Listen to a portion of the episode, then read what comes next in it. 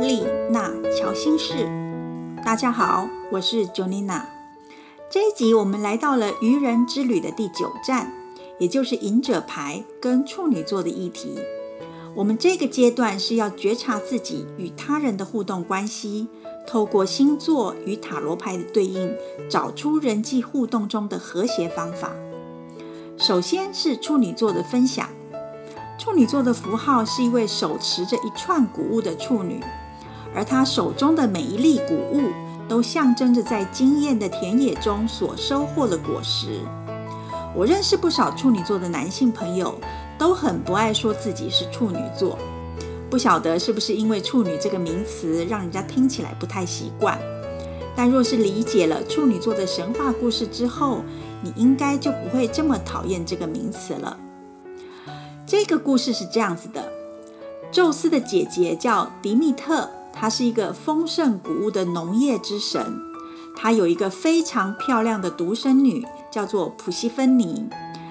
这一位普西芬尼是春天的灿烂女神，也是大家公认最漂亮的春神。只要她轻轻地踏过一些地方，那个地方就会开满一大堆漂亮的花朵。有一天，她跟同伴正在山谷当中游玩的时候，忽然间，他看到一个很漂亮的银色水仙。这个香气散播在空气当中，普西芬尼就想：哇，这朵花比我的任何一朵花都还要漂亮。于是他伸手想要去摸一下这一朵花。突然间，在地底下裂开了一个大洞，有一辆马车，有两匹黑色的马拉着，冲出了地面。原来这个是地狱的冥王，他因为非常喜爱这位最美的春神普西芬尼，于是就故意设下了诡计，用这一朵银色的水仙来掳走她。被抓走的普西芬尼就大声呼救，希望有人来解救她。而这个呼叫声呢，也传到了他的妈妈迪密特的耳中。迪密特非常的悲伤，他抛下了收割的谷物。飞过千山万水，要去寻找他的女儿。而在人世间少了这位大地之母，种子就不再发芽了，肥沃的土地也结不出成串的麦穗，人类都要饿死了。宙斯看到这个情形，只好命令冥王赶快放了这个女孩子。冥王很不甘愿的要服从宙斯，于是又暗生诡计。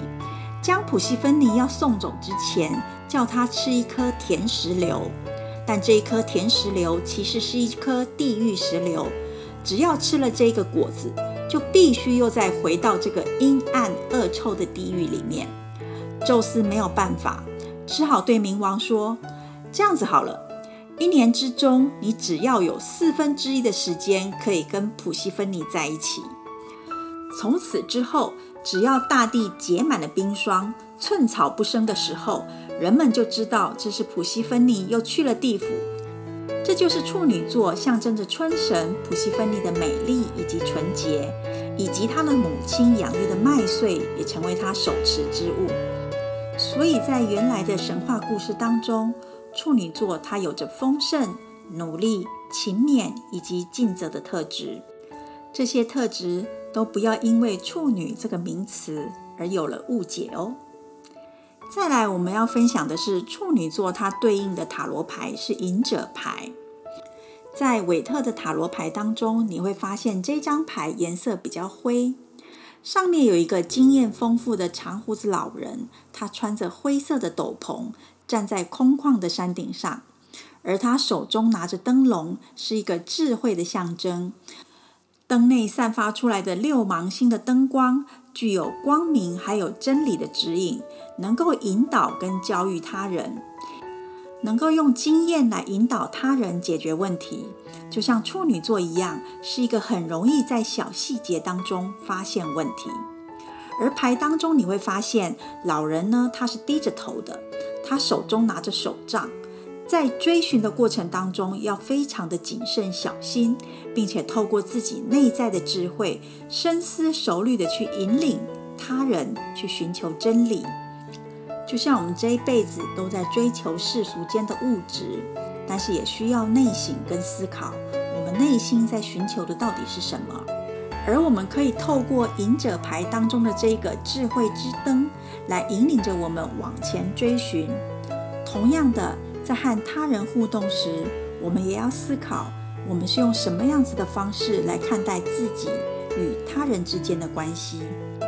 还记得上一集当中，我要请各位设想三类人，而这三位互动的时候，我像什么样子的动植物，对方像什么样子的动植物吗？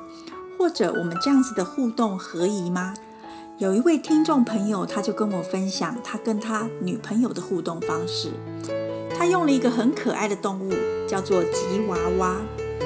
他说他的女朋友就像是一只焦躁的吉娃娃一样，有点过动、烦人，但是又很可爱。而他在面对女朋友的过动时，不得已只好表现出一种像是一个快要垂死的老狗。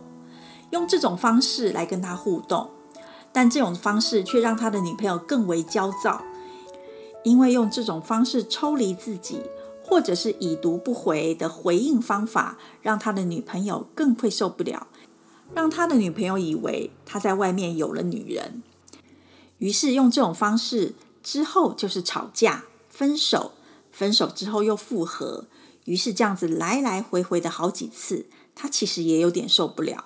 因此，这种方式他觉得非常的不合宜，但他现在也想不到有什么其他的办法。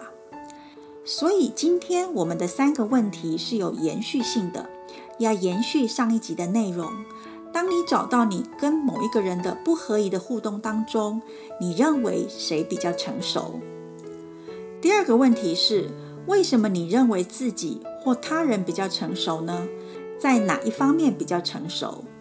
第三个问题是，不管这个成熟的人是自己或者是他人，你认为这个成熟的人他手上拿着的智慧之光是什么呢？这个光能够让两个人的互动稳定下来吗？你可以针对这三个问题想一下哦。我们这一集的分享就到此喽，我们下一集拜拜。